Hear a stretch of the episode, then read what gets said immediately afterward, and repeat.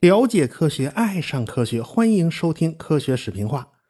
上文书讲到了，联合太平洋铁路公司就碰上了印第安人的袭击啊，因为铁路线就是从苏族以及夏延族印第安人的地盘上通过的。电影《与狼共舞》描写的就是白人和苏族印第安人的关系。哎，苏族印第安人啊，头戴羽毛装饰的那种样子，几乎就成了印第安人的标准形象了。他们可以算是最后的马背上的民族。呃，虽然呢，这个马是从欧洲带到美洲来的，这个美洲本来只产羊驼啊，它缺乏更大的牲畜。在欧洲人带来了马匹以后呢，苏族人他们见到了马，他们就迅速适应了马背上的生活，而且非常骁勇善战。苏族人和白人之间发生了很多次战争，这个苏族人呐，就让白人非常的头痛啊。现在倒好，铁路线开通了，有大批的白人向西部进发，他们就大量捕杀北美野牛啊。数量杀到啊，最后只剩下几十头，这是数量最低的时候。所以苏族人呢，再想通过以往的这种游牧生活，或者是捕猎的这种生活，已经不可能了，因为他们这主要食物来源这个北美野牛已经被杀的差不多了啊。这白人这招这个釜底抽薪呢，太狠辣了，这个没办法，苏族人只好老老实实的进了保留地，生活必需品也不得不依靠外界供给。逐渐逐渐，他们就被白人所同化，历史上最后一个马背上的民族也就真的成为了历史。对于联合太平洋铁路公司来讲，国家给了铁路沿线两千万英亩的国有土地，哎，随着铁路的延伸呢，逐渐交付。哎，你铁路伸到哪儿，咱就交付到哪儿。而且呢，每英里铁路还要提供一万六千到四万八千美元的贷款。总额超过了六千万美元，这是好大一笔钱呐！所以这个联合太平洋铁路公司的高管们看着就眼红啊。虽然国家给了大片的土地，但是这些土地啊都在荒山秃岭啊，要不就在大平原上啊，时不时呢就有印第安人出没啊，你白送，人家都未必敢要啊。东部来的移民啊，到你这片土地上刚盖好房子，转眼间就让印第安人给抢了，弄不好头皮还让人剥了，这玩意儿谁也受不了啊！再说啊，弄不好还会丢性命啊！所以，呃，这些土土地啊，一时半会儿它要变成钱呢，它变不出来。所以呢，这个股东们他就判断，联合太平洋铁路公司这个公司本身要想盈利啊，这可能性实在是不大。他们要这么做的话，那纯粹就成了给国家打工了。所以，这个公司的管理层啊，他就开始动歪脑筋了。他们就想了个歪点子。说起来，现在啊，大家都懂，那就是成立一家公司。专门承包铁路建设，而且还要负责所有物资和原材料的供应，在这当中虚报成本，嘿，咱报个高价，先把这钱捞到手再说。至于这铁路本身是赔是赚呢，那就无所谓了。反正天要下雨，娘要嫁人，哎，这和老子没什么关系。所以啊，他们几个高管呢，那是说干就干呐。极力推动这条铁路的马萨诸塞州联邦众议员叫艾姆斯，还有联合太平洋铁路公司的副总裁兼总经理杜兰特，高管布什内尔和阿雷，还加上周围若干小头目，就买下了一家有政府背景的公司。这家公司啊，本来是宾夕法尼亚政府1859年授权成立的，干的呢就是贷款和合同承包业务。但是这公司啊，经营不善呢，已经奄奄一息了，所以。杜兰特一伙人就入主了这家公司，给这家公司改了一个名字，叫美国动产信贷公司，而且摇身一变就成了太平洋铁路建设的独家承包商。本来按规矩啊，太平洋铁路的物资和原材料那都是要招标的，那就是为了压低压低价钱呢。那现在倒好啊，独家承包啊，这个报给政府的单子上，这价钱恨不得贵了一倍。政府两年之内就给了九千四百六十五万美元，其中五千万美元到了美国动产信贷公司手里面。这五千万美元里边，后来又两千三百万美元进了杜兰特一伙的腰包，说白了，揣私人口袋里了。其实这种手法一点都不高明，早就有一帮记者要盯着杜兰特一伙人呢。但是人家手眼通天呐，人家有一大帮子议员朋友呢。人家为太平洋铁路和美国动产信贷公司弄到了提前发行联邦铁路债券的这个股票的这个发行权，每修一百英里为一个阶段，他可以提前发股票。然后这杜兰特就用火车拉着投资人呐，就沿着修好的铁路线参观呐。要不说呀，这个杜兰特呀，这个画饼的能力啊是超一流的。他说了，这条铁路一定会使美国成为世界上最富强、最伟大的国家啊！这话好像不是吹牛啊，后来还真实现了。所以呢，他们发行的股票就被炒上了天。跟他们关系密切的那些议员是可以在暗地里用发行价买下一大批股票的，而且呢。当时整个公司也没有多少盈利，他们就超额分红，所以国会和行政当局呢，那就睁只眼闭只眼了啊，都那都是拿了好处的嘛。后来呢，媒体就把这件事给捅破了。这道奇身为总工程师，他立刻火冒三丈，他可不吃这一套。这杜兰特怎么能这么干呢？这杜兰特当初在南北战争的时候和道奇一起从南方走私棉花，所以他跟道奇是老相识了。不过他们走私棉花呢，也算是呃干公事啊，这是为国家着想。但是这次啊，道奇他就不干了，要么杜兰特走人，要么他辞职。于是整个东线铁路他就停工了。所以东线铁路最大的麻烦是他老出人祸，这杜兰特没辙呀。他们几个同伙之间起了内讧，这埃姆斯还把杜兰特告上法庭，逼着他从美国动产信贷公司走人。这合着要卸了我杀驴！这是最后，杜兰特灰溜溜的走人了。过了一阵子，杜兰特又被从联合太平洋铁路公司给踢出去了。哎，他这个是两个公司都被踢出来了。一直到了一八七二年大选年了，这一伙人因为分赃不均，有人就把受贿者名单交给了《太阳报》。呃，《太阳报》嘛，就把这事儿全给摊在太阳底下了嘛，就全揭出来了。这一下影响极大，国会一调查，哎呀，发现了不得了，共和民主两党居然有三十多人牵扯其中啊！啊，但是这些人都是有来头的，一个个都说自己不知道啊，都是手下人干的。呃，最后到了也没处理几个，倒是埃姆斯，他不是众议员吗？他被国会叫去骂了一顿，一顿申斥啊。但是呢，被骂一顿的处罚也不算重啊，也算高高举起，轻轻落下。哎，但是这个埃姆斯啊，命不好，三个月以后呢，他就死了。后来呢，还导致联合太平洋铁路公司破产重组啊。这件事儿号称叫镀金时代第一腐败案啊，不是最大的啊，它是第一个被爆出来的腐败案。镀金时代可以算是美国最腐败的时代。要去深挖原因的话，其实跟南北战争有关系。战争一打呀，政府部门就不得不搞成全家老少齐动员呐，他就得把各种各样的行政权力全部抓到政府手里，所以政府的权力太大了。接下来呢，又是大规模建设时期，你国家打烂了要重建了，你修铁路要重建呢，到底建哪条铁路呢？这个房子应该怎么盖呀？谁来盖呀？这政府部门总是有非常大的发言权。因此，这种腐败频发，它就一点都不奇怪了。从南北战争一直到后来二十世纪罗斯福新政，美国也走过了发展、腐败、治理的艰难历程。治理腐败可是足足花了半个世纪的时间呐！咱们扯远了啊，咱们兜回来啊。这个杜兰特后来过得也不顺。一八七三年，他碰上了金融危机，杜兰特的钱呢，也就差不多也就灰飞烟灭了。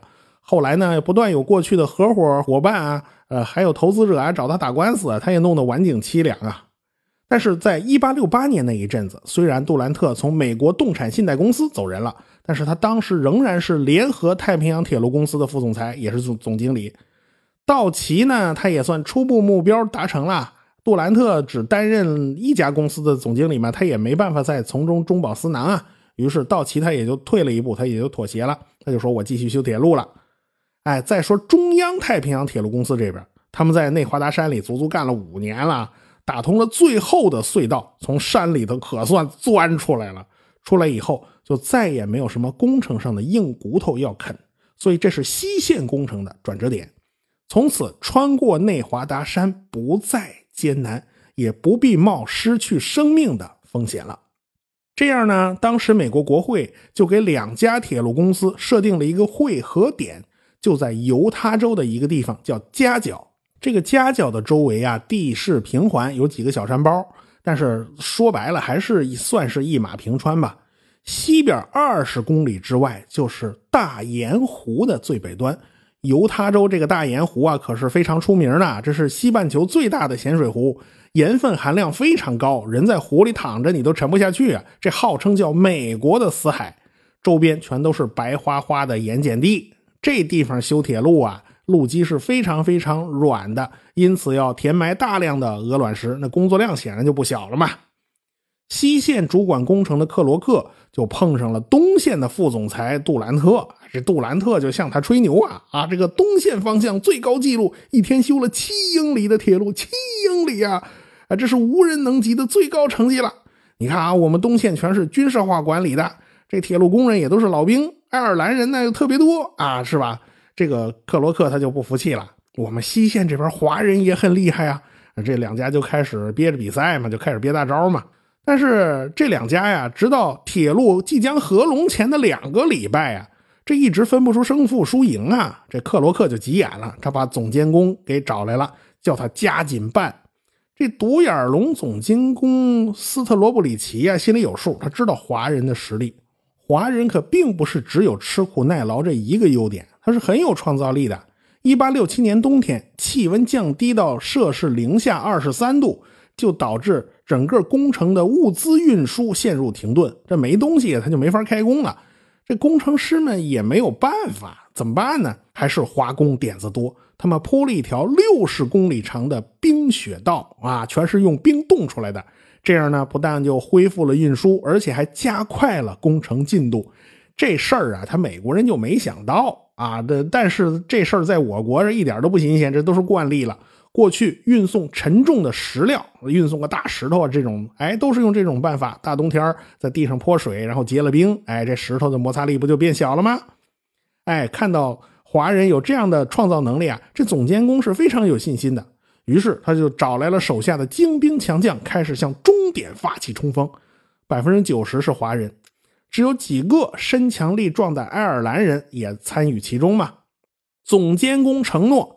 今天的工资咱翻几倍？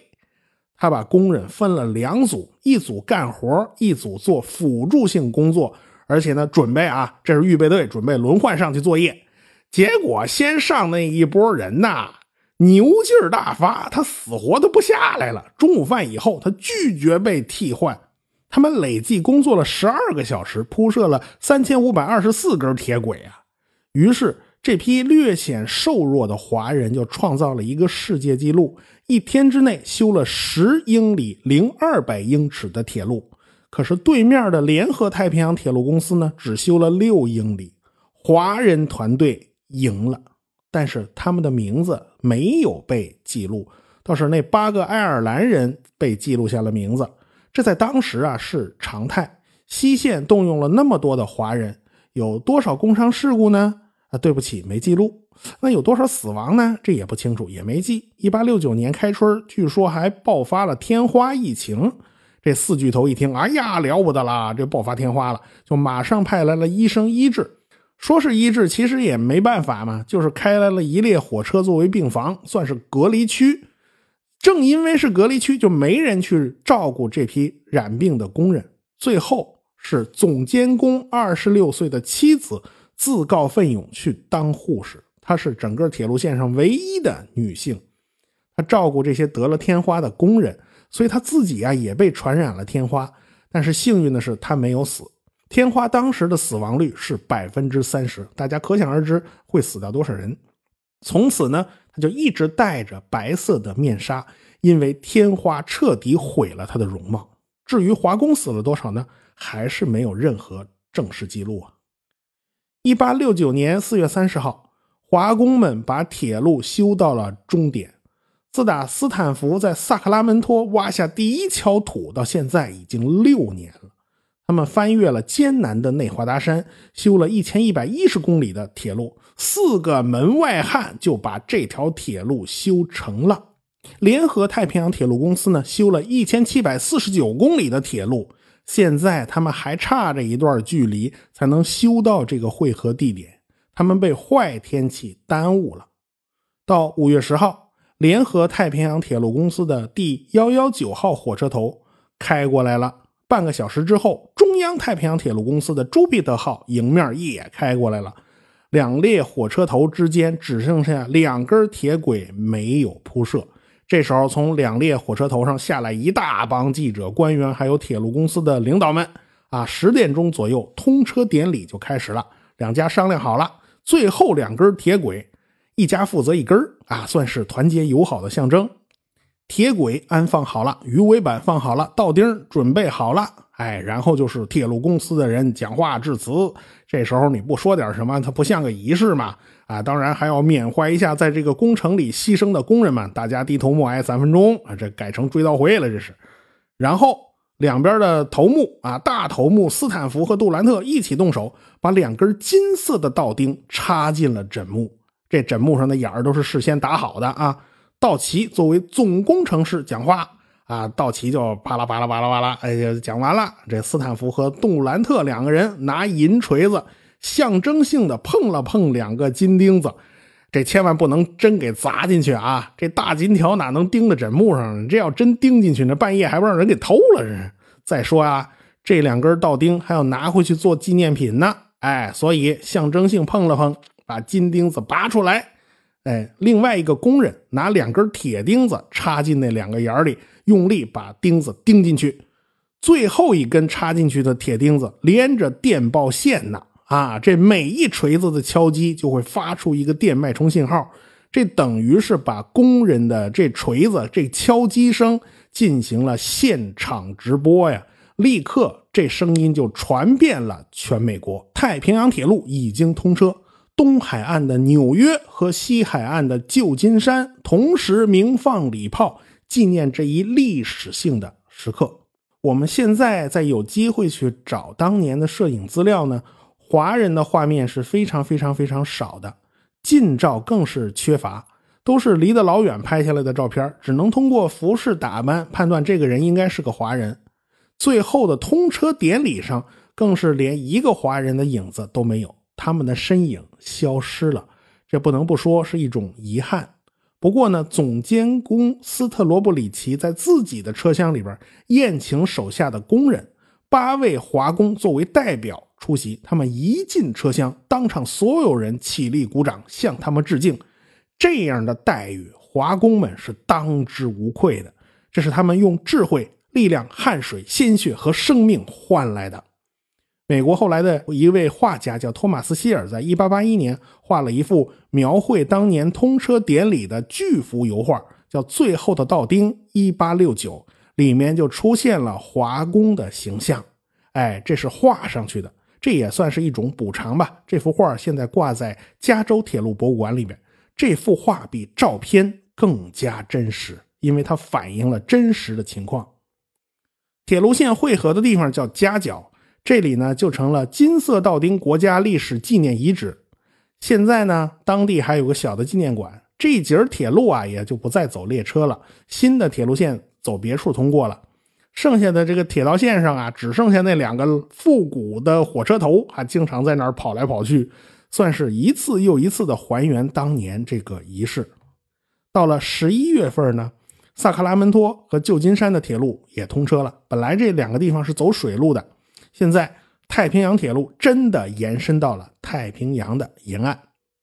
一八七二年呢，密苏里河大桥贯通了，奥马哈就和对岸连接在了一起啊。太平洋铁路网就和芝加哥西北铁路网直接连接了，横贯美国大陆的铁路线全线贯通，从大西洋沿岸坐火车能一直开到太平洋沿岸。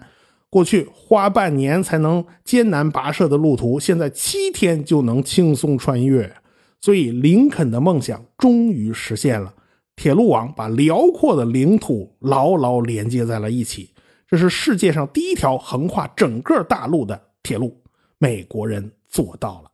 正是因为这条贯通美洲大陆的铁路线被建成了，所以呢，才引发了一个法国人的灵感。他写出了一部著名的科幻小说，叫《八十天环游地球》。这个人就是儒勒·凡尔纳。假如这条铁路不通车呀，你别说八十天，你一年你都转不了一圈奥马哈后来就成了美国的一大铁路枢纽啊。正因为铁路的繁荣，这座城市才繁荣起来的。这座城市里面诞生了一个叫做伯克希尔哈萨维的纺织厂，也诞生了一个叫做沃伦巴菲特的人。到今天呢，老火车站依旧显得非常非常的豪华。呃，但是呢，每天只剩下一班列车。美国的铁路啊，早已经衰落了。现在的美国人，短途呢，咱就靠四个轮子；长途的呢，他就靠翅膀了，咱就不用再靠铁轨了。这也映衬出了那句老话呀，那叫物极必反呐。太平洋铁路这一通车呀，美国西部就掀起了一个建设铁路的高潮。一八六六年到一八七三年之间，他就新建了九万多公里的铁路啊，这长度就足够绕地球赤道两圈还多呀。一八五零年，美国就已经是世界上铁路最多的国家了。正因为当时美国有铁路补偿政策啊，你修铁路，国家就把两边的土地给你使用，所以大家就发疯了造铁路嘛。欧洲大陆呢？当时德国在1871年，他们打赢了普法战争啊，实现了德国的统一，而且从法国狠狠捞了一大笔战争赔款呢，所以德国人也牛起来了。这笔钱就促进了德国的投资高潮和投机狂热。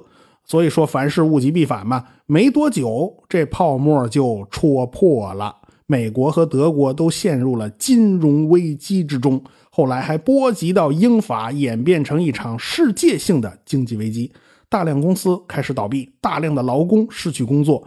呃，美国人就把矛头对准了外来者嘛，华人呢就成了倒霉蛋了。一系列限制华人的措施啊，也就出台了。一八八二年推出了排华法案，就是针对华人进行限制。这是美国历史上第一次禁止一个族裔进入美国。后来，李中堂、李鸿章访问美国的时候，还公开抨击过这个排华法案。当时呢，他接受《纽约时报》的采访，哎，大家有空去搜这个采访的文字版呢，你可能会发现一个意想不到的李中堂。哎呀，这个李鸿章他还能说出这样的话来？呃，可惜，嗯，说这话也没什么用嘛。大清朝廷不给力，得罪不起洋人呢。除了抗议以外，也没有什么别的办法了。所以排华法案一直延长了几十年，一直到一九四三年啊，中美成为抗日的盟友，这都盟国了，这排华法案才被废除。所以美国经济生病啊，他总要别人吃药啊，这美国历史上一贯如此，这都是经济危机给闹的嘛。危机危机，危难之中总是蕴含着新的机会的。经济危机也就意味着大洗牌的时候到了，自由竞争的阶段就要结束，资本垄断的时代即将到来。在这个时代呢，将诞生一系列富可敌国的工业巨头啊，一种新的能源也将走上历史的舞台，扮演举足轻重的角色。时至今日啊，仍然如此，而且命运将垂青一个大难不死的幸运儿。这个幸运儿是谁呢？咱们下回再说。科普经典解读课呢，下次还是讲《惊人的假说》这本书。哎，后边的内容呢就比较深了。这本书会带我们去了解一些简单的生理结构的知识，还有有关神经网络的知识。要知道啊，最近神经网络、人工智能等等呢，还都是比较热门的。有兴趣不妨收听科普经典解读课。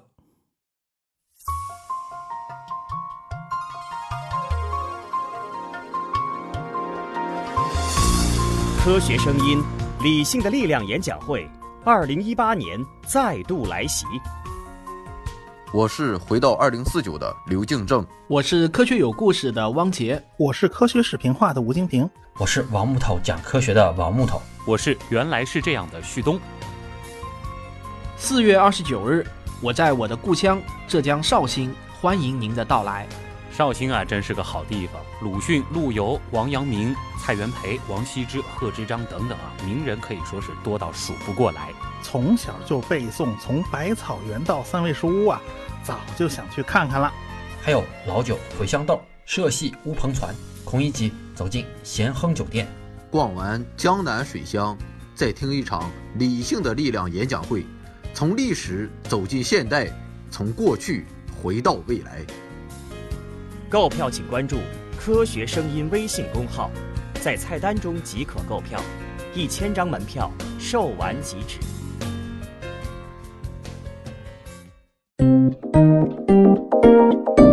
科学声音。